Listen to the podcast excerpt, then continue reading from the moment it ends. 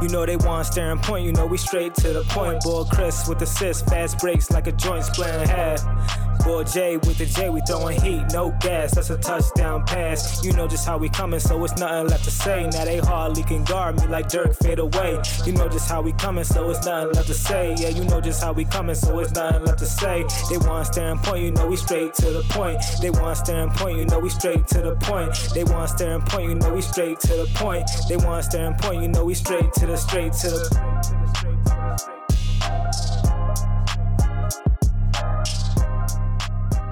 TB76 brings us into another episode, and guess what? It's the draft. You know, the NBA draft is upon us. I have two special guests here for us for the absent Christopher Kent. You know, some guys like to take vacations during the summer. I don't. I'm always here.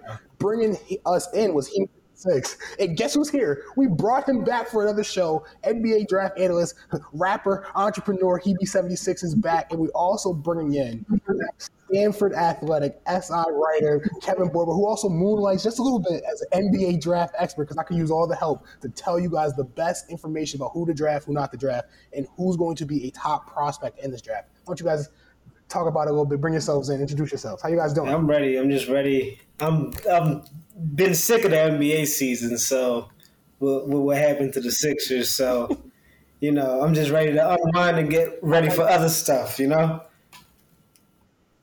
Why you have to do that? This too early in the show to be talking about a team that's we talk about the draft. There's first round picks to be made. It all has to do with the same stuff. NBA draft's the best time of the year. Dive in. I know it's my Christmas. I love it. And we're gonna start this episode off with a mock draft. We're only going to do the first 10 picks because for most of us that's the most important part of the draft. The real meat, the chunk of how the draft is built, is the top 10. We're going to start off with Kevin Porter, who's going to give us what he predicts to be the number one pick of the draft. Should be interesting. Yeah, I think the number one basically determines 2 and 3. Based on everything I've been seeing, I feel like it's going to be Jabari Smith. Whether you think that's the right pick, I don't know, but I feel like he's one of the more safer picks. I'm kind of comparing him to Andrew Wiggins, not really in play style aspect, but more so like he'll be good when he has better players around him. I don't think he's going to be a bona fide star in this league. But the Magic have kind of struck out on tall, skinny centers. They already have Mo Bamba, Jonathan Isaac. I don't know if they want to take the risk with Chet Holmgren and bringing in another tall, skinny center. And then I personally would go Paolo, but I feel like they're going to go Jabari Smith just because it's the Magic. What do you think? Where are you going? I'm going too. Yeah, we'll pick number 2. This is going to be Oklahoma. I'm going to just take Holmgren then, but not because I want to necessarily. His game's kind of weird to me. It's like I think for him to be great in the NBA, he's going to have to benefit a lot from his size. What is he, like 7'1" or something like that? Yeah, he's about 7 foot. So I think that's going to be like if he can take advantage of that, like, you know, shooting over people kind of like KD does, I think he'll be fine, but I don't know if it's a wise decision to go at number 2, but that's what I'm assuming is going to happen. I think OKC's going to take him at 2. I honestly have to tell you guys something. I think Chet might fall in this draft. And I'm not saying he's going to fall past the top 5, but I do think he won't be in the top 3. Really? Wow. Because I'm looking at, as Kevin already mentioned, I think Jabari Smith is going 1. I think he's going 1 typically because of the fact that they're just gonna take best available, who's NBA ready for the Magic, because you already got so many guys that are still young, raw prospects. You don't want to bring in another center in a Chet or a Powell that still needs a little bit of development, especially when it comes to the handle. Jabari's gonna come in and be a nice 3-point shooter. The number 2 picks the Thunder. It's now in my head that I think the Thunder are really gonna be waiting for Victor Wembanyama. That's the next year's draft. So I think they're gonna go with Paolo at number 2. I think they're going to go with Powell at number 2 to put in next to Josh, Giddey, Shai, and then they get Victor literally in the next draft because they're going to have the capital for it. Even if they don't get the pick 1, they can trade at least 3 of their picks to get pick number 1 if they really believe that he's the best available player and the next unicorn as he's been talked up to be. So then that kind of makes Chet fall a little bit for me. And I'm like, okay, do the Rockets take him? Well, they're all in on Alperen Sengun. So for my 3rd pick, I have the Rockets actually taking Shaedon Sharpe. I have him coming up in the draft. the next Kyrie Irving, the guy that never touched the ball court in college, except for when Kyrie played like 5 games, but guy never touched the ball court in college. But when I look at this Rockets team, what they just moved out of Christian Wood for Sengun to kind of come up into it, they have young guards and Kevin Porter Jr. and Jalen Green, but I think Shaedon Sharpe's kind of going to be that de facto point guard / shooting guard. Kevin Porter Jr. is going to kind of fall on the back burner a little bit. His off-the-court and on-the-court antics have kind of made it where the Rockets now see him as liability. So you bring in Shaedon Sharpe, who has all the top tools. Like, he was literally the number one prospect going into college. I think if you look at that and all the intangibles next to a Jalen Green, that's a match made in heaven if you're the Rockets. Okay. I'm actually anti Shaedon Sharpe. I'm not, like, hating on the kid to go undrafted. Something feels risky about taking a prospect who hasn't played basketball, like in a basketball game, in probably over a year now. I would have liked to see him at least participate in the NBA combine scrimmages or something like that, but we haven't seen him play 5-on-5 basketball since his AAU or even high school career. So I think he's the riskiest pick of this draft because, granted, like you said, he could be one of the best players in the draft, but we've also seen some players who take time off and aren't as good as we thought. One that comes to mind, which it's very different, is Kyrie Walker, who plays for the Washington Go-Go, which is the G League team for the Wizards. Obviously, they were never the same caliber player, but he was highly ranked at one time and then took some time off and didn't go to college and kind of worked out. Now, Shaedon Sharpe did go to college, but he didn't really play, so I would consider that like a workout year. But if that's the case, then that leaves me picking for the Kings at 4. I think whoever the Kings draft here will be traded. If we're being honest, I feel like they need to make a move to kind of get them into the playoffs. They tried it with the Sabonis trade this past season, which I didn't think was the move, getting rid of Haliburton. But they already have a bunch of guards, so I don't think they're going to go like Jaden Ivey. But in this case, since Chet has fallen, I think I would go Chet, as he's the best player available, and he's also a good trade bait if someone wants to offer them someone else. That would be crazy. If they took Chet, they trade him, because I don't know if they'd like to play him with Sabonis. I don't know. Exactly. They don't need him, but they also need – that could be the trade bait. They could get someone who wants to trade up for one of these guys and kind of get a more solidified piece, I guess. I'm Detroit, right? Pistons? Yep, you have the fifth pick. Yep, the Pistons. I'm going to take the guy from Arizona, Mathurin. Yeah, I'm going to take Mathurin. Benedict Mathurin, the shooter? I'm going to take him. I like him. His stock is really up. They're probably going to get rid of Grant soon, Jeremi Grant. I don't know if he's going to be there long. You got all them trade rumors and everything, and, you know, he loves to be like – he wants to go somewhere – well, last time I checked, he wanted to be somewhere where he could score, 20 points a game or whatever the case may be. So I think they're going to go with another small forward. That could also be Grant. These two spots would be Jaden Ivey spots, I think. Yeah. Like, both the Kings and the Pistons could end up Jaden Ivey or Benedict Mathurin, whoever floats your boat as that second guard. I think the Pistons, they had the best spot, I think, because the previous 4 picks are just going to settle themselves. So they just take whoever's left. Whoever's left out of the top 5, they just take. Whoever's the best player on their board is probably going to be there. So I think they have the easiest pick. Would you agree, Jared? Yeah, to be honest, I think right now in this draft, knowing how it's top heavy in the guard is 4 position, but you're looking at this top 5 and you really don't know how it's going to go. Like, I just put Shaedon Sharpe at 3. He hasn't touched the basket. He hasn't played official basketball in a year, so it's really going to go where they have a perfect position where they can trade back, they can package that 5th and Jeremi Grant to potentially trade up. I think they have a very good spot where they're at.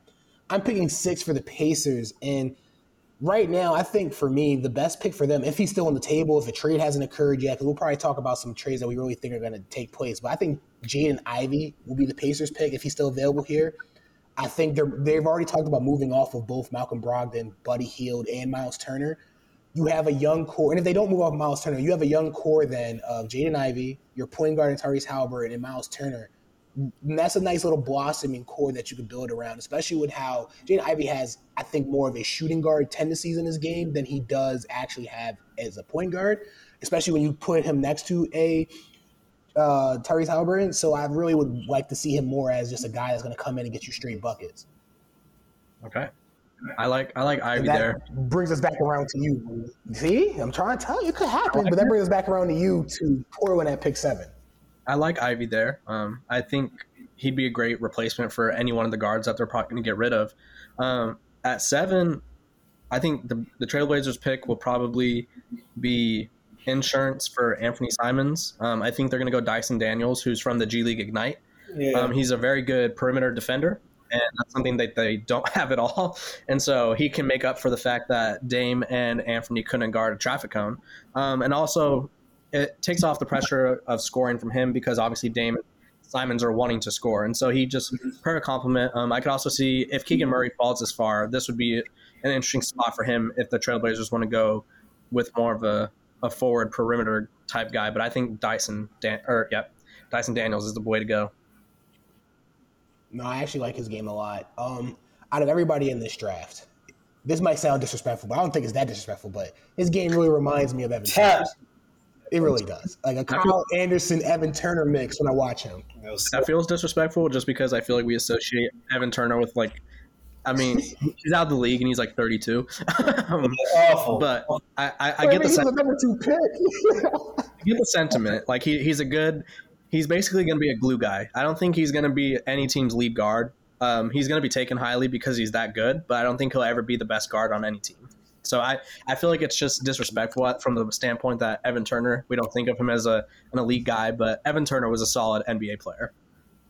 For my number 2 pick. For my last pick, I'm going to go with A.J. Griffin from Duke for the Pelicans. Oh.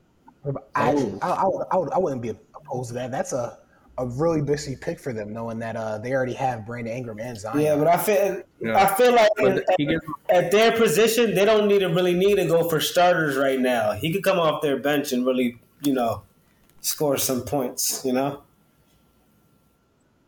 No, I would actually like to see that, especially how you don't really know what's going on with Zion.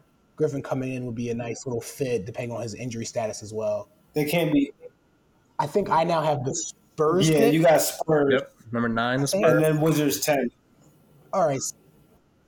Okay, so with the Spurs pick, I think this is pretty self-explanatory. I'm going with Mark Williams, so Duke. So back-to-back Duke players are going to be taken here. Oh. The Spurs have missed a big. Jacob Podol, who's famously known for having his own Wordle game called Podol, he's a good big, but I think he's a backup big in this NBA. He showcases what he's worth. I think he's going to have a nice career in the league, but he's not a starting center. Bringing Mark Williams at 7'2", he's a do-it-all big man. Defensive juggernaut we saw throughout the college season. He's a rim-running big. He can guard opposing guards from time to time, especially on switches. I like his jumping ability. I think he'd be a perfect fit for the Spurs, especially underneath Pop, who hasn't gotten himself – a highlight tier big man since David Robinson, Tim Duncan. So this would probably be the guy for him that'll maybe have him say, okay, I'll come back and coach one more year, 2 years, if that. So I really like this pick for them at number 9. See, I think the 10th pick is the hardest for me to pick for, just because we don't know what Bradley Beal's future is. Like, there's rumors that he's going to be traded. He might not even be a Wizard by the time the draft happens, or he might be traded during the draft. Who knows? But honestly, and I have Keegan Murray falling more. I'm a huge Jeremy Sohan fan from Baylor. The dude's like a poor man's Kawhi, basically, an elite defender. He could score. When you're scoring, it's probably like not your strongest category. I feel like that's a good thing in a way because you could always improve your scoring. There's going to be more spacing in the NBA as well. He would be a good compliment for Bradley Beal if Bradley Beal's still there, because he could guard every team's best player and let Bradley Beal rest on the side and just get buckets. I just feel like this would be a little worrisome. If they don't have Beal, I don't know who they go with, because I just don't know what the team's plan is at that point. Because then at that point, if they trade Beal, they're blowing it up and they're probably going to be tanking for the next couple years. I actually like Shaedon Sharpe for this spot, but Jared took him about 7 picks too early for me. I had Shaedon Sharpe coming here and kind of maybe enticing Beal to stay, or maybe being the heir apparent. I don't know. So just in purgatory is what you're saying. You want Shaedon Sharpe in purgatory, where he'll get his money, throw in the community, but won't be a winner. That was for Chris, who's not here, but he's not a huge fan of Bradley Beal with the Washington Wizards. I'm just saying, I feel like I feel which the worst source is an anonymous source, but I've seen a lot of anonymous GMs saying that they're not a fan of how Shaedon Sharpe didn't play basketball, didn't play in the combine 5-on-5s. And so this could also just be typical draft speak where it's like, we're going to talk shit about this guy so that way he falls to us. But I do think there's some validity to the lack of basketball in this young man's past year of life. It's highly possible. And this kind of is into our next segment where we did our mock draft. We did the top 10 where we think this is how it's going to play out. In reality, it probably won't even turn out like this because the NBA draft this season, for me in particular, has some of the most trade rumors I've seen in a long time. I'm not even talking about the first pick, which is always going to be a solidified pick. Not a lot of teams are trading from the first two picks. But when you go from 3 down, even in the later rounds of the draft, you see these trade rumors that could potentially happen, especially as my Sixers have acquired pick 23 in this draft from the Nets, who believe we're going to be worse the next season. So I can see a team, let's say like the Sixers, who have been already rumored to be trying to package a Tobias Harris or Danny Green with pick 23 to make a move to either get a solidified role player or to even potentially try and get future assets down the line. So I want to ask you too, if you were to see any teams either trading up in this draft to get the player they deem necessary or trading out of the draft all entirely, who would it be and why? I think it's going to be first. I think it's going to be Portland. I mean, for obvious reasons, I'm kind of going with like low hanging fruit right here because like the Blazers, they don't have really any use for a draft pick at this point. You know, it's like they already got rid of all the guys that were holding up the cap space, so now it's time to, you know, build around Dame as soon as possible because he ain't getting any younger, and you know, it's only a matter of time before he starts asking for a trade too, despite what the rumors may say. I think, and this could be surprising, but you know who always has a bad draft but has a solid pick this year is the New York Knicks. I feel like they're just not really good at drafting, and so they're sitting there with the 11th pick. They've been rumored to be in the market for some kind of star, whether it be Kyrie, maybe Donovan Mitchell, anyone really. So if they could maybe put together a little package, RJ Barrett, the 11th pick, or get rid of Julius Randle would be huge. And the 11th pick, that'd be a very good move for the Knicks. I also think the Oklahoma City Thunder, they have multiple picks within the top 15. They could easily, if they wanted to, trade both their picks for a player, or if they wanted to move up, because honestly, I feel like we all agree with this next statement. The second pick is probably the worst pick in the NBA draft. For some reason, the second picks in the NBA drafts in the past few drafts just haven't been hitting the same. And so I'd be scared to have that second pick. So if they want to slide up one spot or maybe slide down, they could do that as well. So those are my two teams. I do agree that the second pick has been a cluster of just you're hoping to get a role player at this point, or a guy that's going to last enough for you to be able to trade him again, because they just have not hit the same. It's only been first pick, third and fifth picks that have been like really the ones that have become star figures in the top 5. And then after that, you just find those rare diamonds in the roughs, like the Tyrese Maxey's or the Tyler Heroes of the world that just emerge and are considered steals in every draft nowadays. I want to ask you guys, because this is rumors that have been spreading all throughout the offseason, even during the Warriors, where we literally just saw the Dallas Mavericks trade their pick, multiple role players in, Boban Marjanovic, Trey Burke, for a Christian Wood from the Rockets. I like that trade. I didn't even know you could make trades during the finals, but I do like that trade. When you look at a trade like that, you saw how much they really got for Christian Wood. It wasn't really, they didn't give up a lot. Could you see a potential trade like this happening between, let's say, the Sacramento Kings and the Atlanta Hawks for John Collins? That's too many big men for the Kings. That's the type of player the Kings would make. Yeah, that's what I was thinking. Say that again? We're on the same page. That's too many, like, power forward, center type people for the Kings, but that's such a Kings trade to make. Their teams look the same. I just don't know what the move is for the Kings. Yeah, I don't know what the move is for them. Their team look the same? No, I hear you. I'm listening. All right, I'm going to need. We're going to start with Kevin, and then we're going to go to Hebe, because it seems y'all both have an input on this topic. It might be the same opinion, but I need one of you guys to go to the top. Okay, yeah, I'll go first, just because the Kings are closer to me in proximity. The Kings, I feel like they will try to make a trade. They'll try to make a trade, but I don't know if it's going to be the right trade. I don't know if John Collins is the guy that's going to push the Kings from not even a playoff team to a playoff team. They should try to make a trade. I just don't know who the right guy for them is. I think John Collins, who's been in trade rumors for the past 3 years, it feels like he's definitely going to be on the move, I think. But I don't know if the Kings are the right spot for him.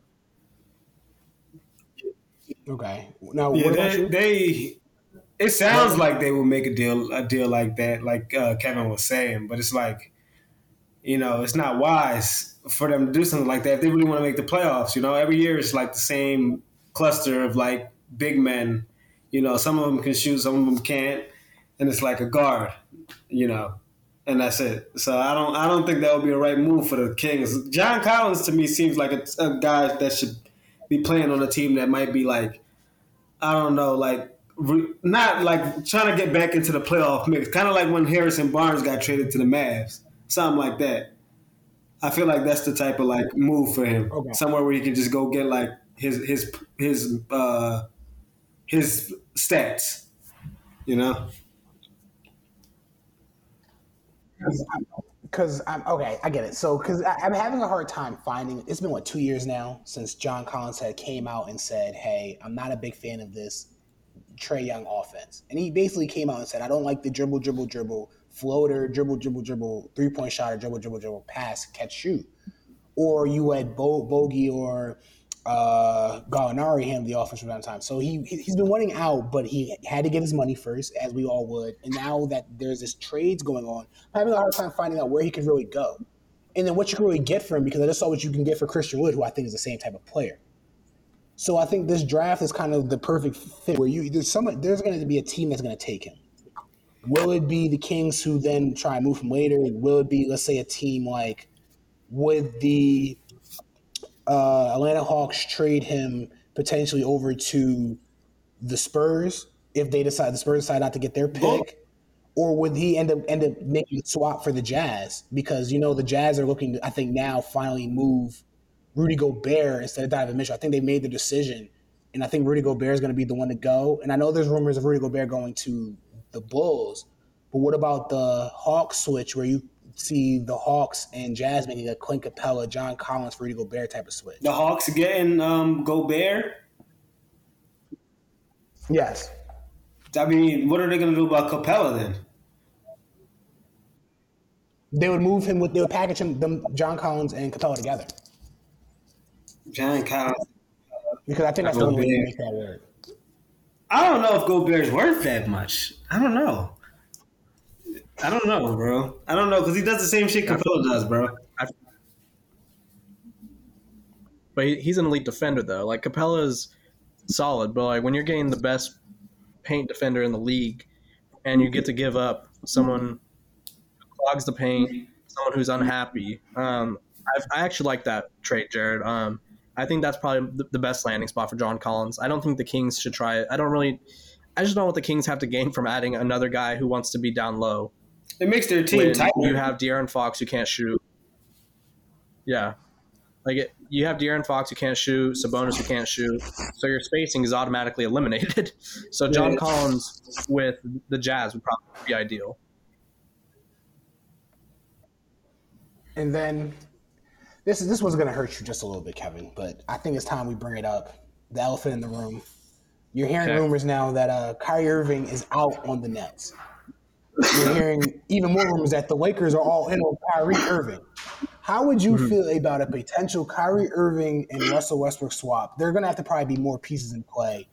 I even saw one so egregious as to see Kyrie Irving swapped for AD and Russell to the Nets. Now that just was mind-blowing to me, but if this were to take place, where would you see the trajectory of the Lakers going? Because I don't think it's going to happen. I think you guys are stuck on us, but anything's possible. I think trading for Kyrie is wishful thinking. This is kind of the point in the offseason where Laker fans just start photoshopping every person in trade talks and free agent into a Lakers uniform, and right now it's Kyrie's turn to be photoshopped into a Lakers uniform. I personally would love to add Kyrie. I think, and which I told you this via text, I think Kyrie, he'd be a top 5 player if he was not so outgoing, we'll call it. If he wasn't such an interesting soul, he'd be a top five player in the NBA, I think. I think he's the perfect pairing for LeBron. I would not want to lose Anthony Davis in the trade, but I don't realistically think any team's going to take Russell Westbrook, Talen Horton-Tucker, and then a pick 5 years from now, which apparently the Lakers don't even want to part with. I just don't see how that'd be a win for the Nets. And so while I would like to add Kyrie, I just don't know what the Nets gain from reuniting Westbrook and Durant. I think Westbrook is basically a glorified six-man now. I don't feel like that's too outlandish to say. And Kyrie could easily help the Lakers get to the championship, but I don't really think anybody not named the Lakers would approve that trade. Yeah, I'm going to say both. It's possible. All right, so you guys are both of the mindset that this is a trade that would just be a fool's dream, which is, again, it's kind of how it worked out where you look at the Lakers having acquired Russ and it didn't work. I think Drew Hanlon's going to help revitalize him just a little bit, maybe make him fit. But for the NBA draft perspective of all these trades, you look at how, like, nowadays you have a team like the Rockets asking for a first-round pick for Eric Gordon, who I think is a reliable player. I could potentially see the Cavs making a trade for him, even my 76ers making a move. And I look at the 76ers, who have the pick 23 in the draft. They're trying to package it. I personally would want to keep that pick. And if you have, let's say, a player like Jaden Hardy there from the G League, a bona fide scorer, I wouldn't be mad if you were to draft him. I know he came in for the Sixers as a potential workout to see how he was going to do. He met Joel Embiid. He met Daryl Morey and everything. I wouldn't be mad to make that pick. But if you were to see the Sixers trade this, without the packaging of Tobias Harris, because that's a totally another comment for another day, but just pick 23 and Danny Green, where would the best assets you two think you can get back? I think if you were to do that trade, I think the best we could get is maybe an Eric Gordon, or you're maybe fighting for Will Barton, which gives the Nuggets an extra pick, and then it gives the Rockets an extra pick as well, which they'll probably use for a Jaden Hardy, who I think that'd be he would be a steal of the draft as well. I'm just gonna throw it out there. I think he'll be a steal of the draft. I don't know. The Sixers, that's the last thing they had. That's their last asset. That's it. So it's like, yes, that is the last. So it's like, you better be sure whatever you do with that one, because like the team is stuck right now. You know, it's that and players that can't play. You know, basically, essentially, as far as what I'm seeing, yeah. I'm just saying. That was harsh. I like the Eric Gordon fit. He's already played with Harden. They already know how to play together. What you guys were missing in the playoffs, besides James Harden pretty much all season, was you guys were missing someone who could come off the bench and score. Your bench was practically useless. And so Eric Gordon, who he could obviously start, but he could also be that sixth man as well. I think he'd be the perfect fit. A lot of times in which we're seeing this, we saw this in the finals. The Celtics were plagued by a bad bench. The Sixers were plagued by a bad bench. The Warriors had one of the best bench in the league, or maybe even the best bench in the league, and they won the finals. And so I think you guys really need to bolster your bench. Whether that comes from this trade or maybe you keep the pick, I don't know. But I definitely like Eric Gordon the best to pair with Harden and Embiid because at his worst, he's basically just going to be a spot-up shooter.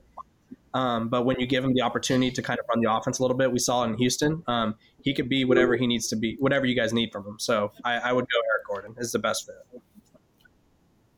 Okay. See, I'm not, again, diehard Sixers fan, so the bias is slightly there, especially as the draft is my favorite time. I would love to keep the pick, but you're in win-now mode. We all know the Sixers are in win-now mode. Joel Embiid's in win-now mode. Harden is potentially going to get a new contract. We'll discuss that a little bit later in the next topic. Sure. But to end this whole draft talk, I want to ask you guys, who are your two players? Just give me two. I mean, if you have any more, but give me two players, one you like and one you dislike, and you think isn't going to be as high on the draft as many have already talked about. Kevin, I want you to go first because, again, when it comes to slandering of the draft, you do have some names that you probably already do not like. Not named Shaedon. Okay, you make me sound like a glorified hater. I'm not that big of a hater. Also, I thought of another guy for the Sixers. They could maybe get De'Anthony Melton from the Grizzlies. That's something to sit on. But In terms of players that I'm not a big fan of, I hate to prove you right, Jared, but I do have a few. One, Keegan Murray from Iowa. He's kind of like an in-betweener, power forward who can kind of score. He was at Iowa. They allowed him to play back to the basket. That's just not really going to happen in the NBA. He kind of gets comparisons to Jeremi Grant, and I don't really know if I'd be that excited to add Jeremi Grant to any team, really. I think Jeremi Grant's a solid player, but I don't know if he'd be my favorite. I've already said my beef with Shaedon Sharpe. Something about not playing basketball for a year has me concerned. We never got to see him play at the college level. Now we expect him to come into the NBA and be good right away. Honestly, it wouldn't surprise me if he spent time in the G League, just for the sake of getting reps. There we go. Yeah. Am I good? Okay. Yeah, okay. We can hear you now. I'm good too. Okay. I was just saying Shaedon Sharpe. I think he might spend time in the. But I also am not that high on is Ty Washington from Kentucky. He's a little reckless to me. I know. Wow. He's just a little reckless to me. I don't really know. I see him as a six man. I don't really see him as a starting point guard for any team. And so if you're drafting him as your six man, I'm fine with that.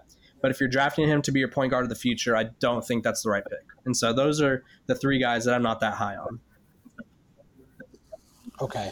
Before we get to the people you are high on, I'd like Barton to jump in here and tell me, give me your players that you're not high on in this draft as well. Well, the one I'm not high on is Chet, but it's mostly because I don't know how his game is going to translate yet. I'm like, we've never seen a player like that, so I'm kind of like on the fence. He looks cool in college, like the production looks like it's going to translate, but the athletes are a little different in the NBA, so we'll see.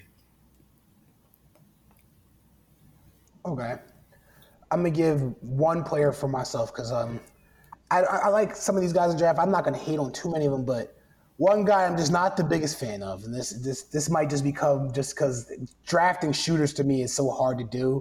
But I'm not a big fan of Johnny Davis. He's out of Wisconsin. You see some of the biggest comparisons I've seen for him was Sean Livingston and Devin Harris. That's not a lot for me. I know they say he needs to improve on his shooting, but, the guy has an excellent mid-range, which, again, Steph Curry has ruined the NBA. I love it. We love to see it, but it's the three-point shooting league now, and mid-range snipers aren't what you want anymore. I don't need a guy that's going to come down court, and instead of taking a three, he's going to take a nice 18-footer to 16-footer, and here's some feeling. It's not – I think that slows the game down. It's going to hop. Now, mind you, he's a very good defender, which I think will play a part for some teams. But when I look at his game and that three-point shooting, it's just unless he really develops that, I just do not see it really translating towards the NBA where he's going to find himself a significant role. Yeah, that's actually a good one. I'm not too high on the mid-range jumper anymore. I don't think anybody in the NBA is. I would also like to throw out an honorable I'm not high on just because of the way his name is pronounced is Christian Braun from Kansas. I think his name should be Christian Braun. But as a player, he's solid. But I'd just like to throw out an honorable. I'm not high on how your name's pronounced. see, this is why you went first because you've always nitpicked. You always got to find something just that tiny bit of flair. I think I'm going to start here with the player I like the most. As Kevin knows, Bartram, you don't know as much, but I've been very high. I've been talking about him since college days. David Ochai has been the number one pick for me. Mind you, he's not going to go number one again. It's not going to happen, but this kid is a bucket, a ball. He's from Kansas, as already mentioned, the team that previously just won the national championship. He's a bona fide star. Ochai Roger is going to get buckets for you. Dude can hit the three. He can play defense. He's at a very good size, around 6'4", between 6'4 and 6'6". I like his game a lot. I think when you talk about guys that are come in and make immediate impacts, he can be one of them, because of how he's automatically going to come into this role-playing role. If he ends up being a star, that just even proves me further, right, that this kid has star potential in him. But I just really like his game and just how he really conducts himself and has made a major jump as a leader throughout his college career. I like so that. We're going to go into you, Bartram, next. Oh, but thank you. The player I like the most? Yeah, like the most. It could be any player. It could even be in the top five, even though we've already did the top five. You could tell me any player you like the most in this draft that you think is going to have the most shine, upside, or just somebody's going to surprise a lot of people. I'm going to go with Ivy. I think he's probably the most underrated player in the draft. Wow. Oh. That's gonna be my pick. Yeah, I think he's the most underrated player in the draft. I wouldn't know.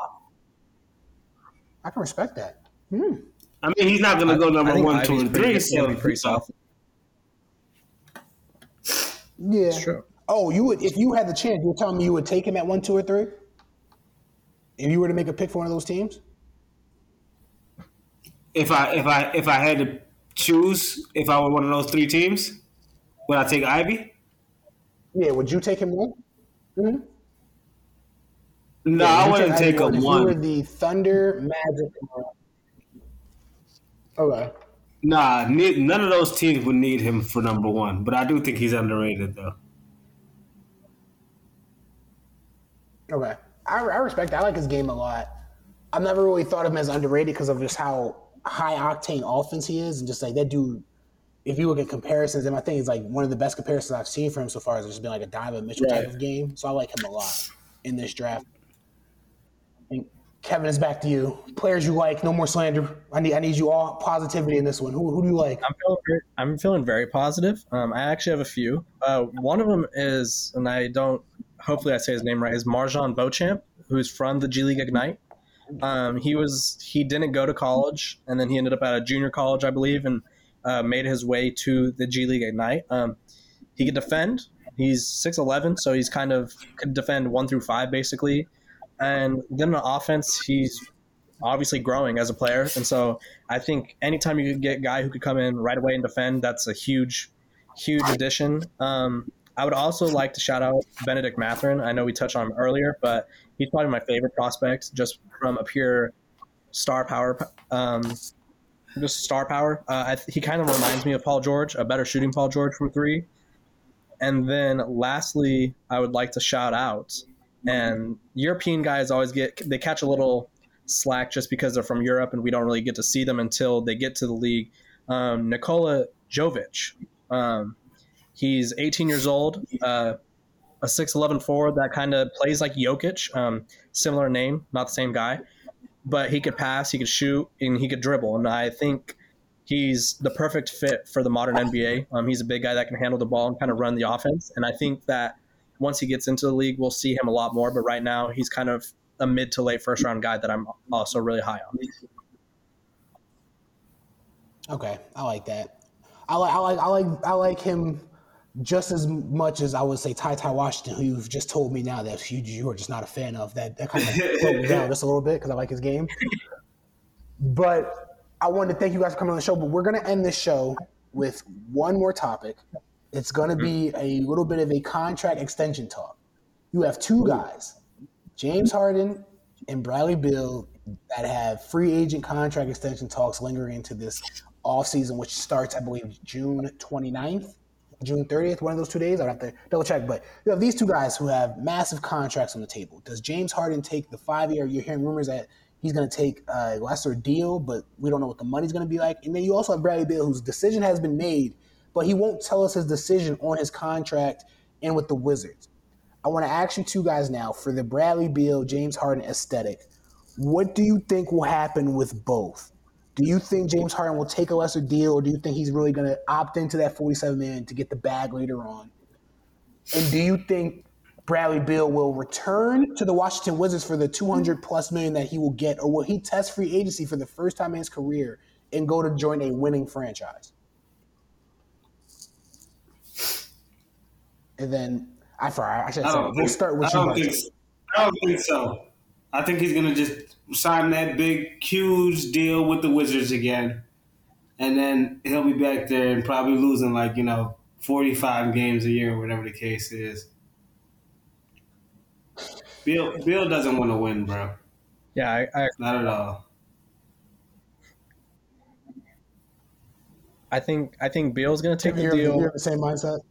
I think Bill, I think he shouldn't take the deal. I think it would be great to see him contribute to a winning team.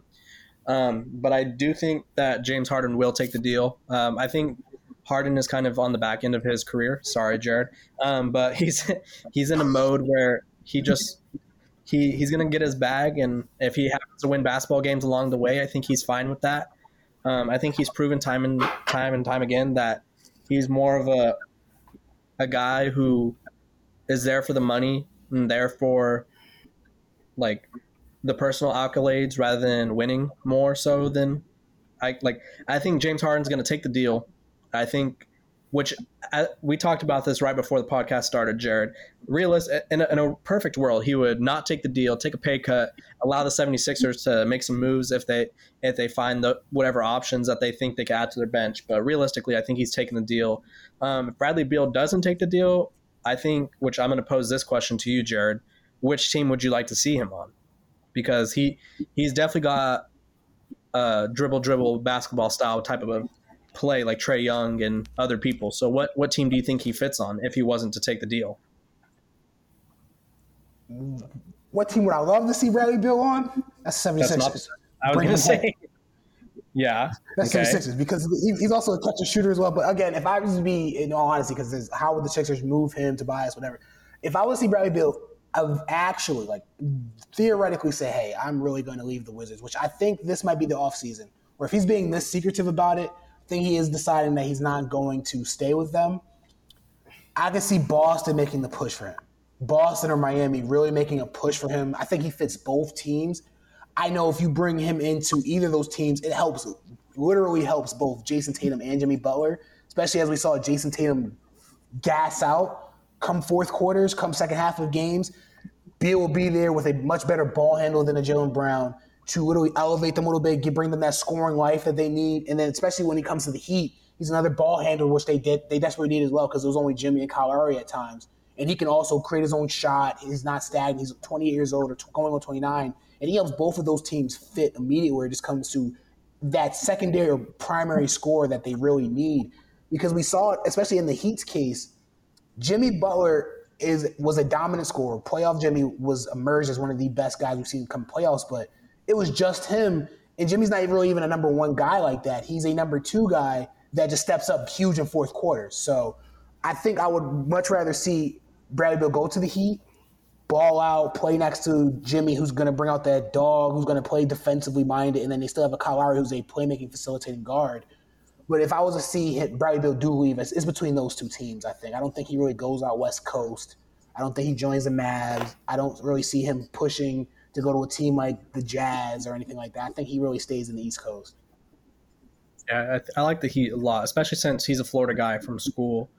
He went to the University of Florida. I think that he would be a better fit. Just the cynical person in me says, what if the Nets signed and trade Kyrie Irving with Bradley Beal and just sent Kyrie to Washington to just go have fun there by himself? I can see it happening, especially if they package a couple first round picks. That would be ridiculous. The Sixers pick that they have deferred.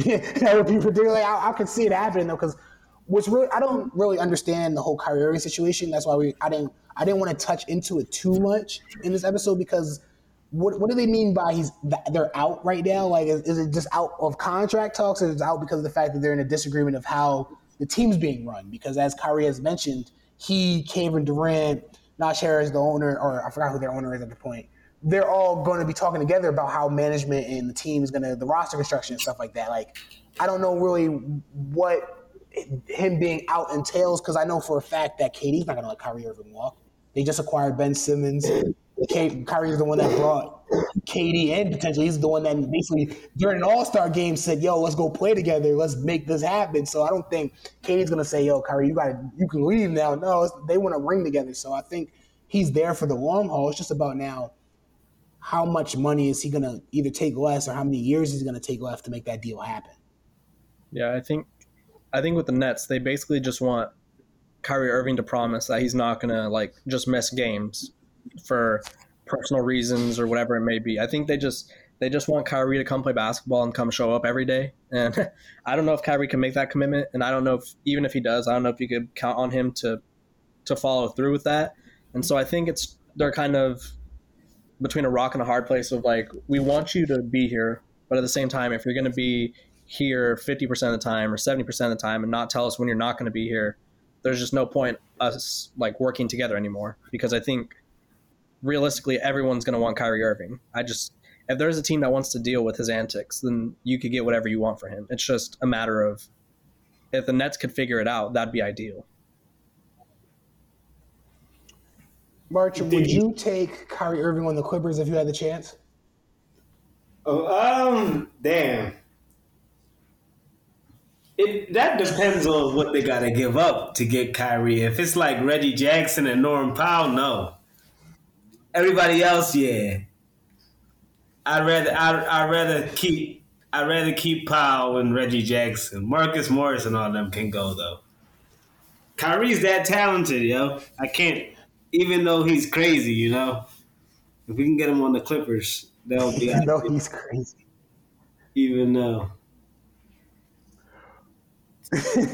But with that being said, I'd like to thank you guys for listening to another episode of Straight to the Point podcast.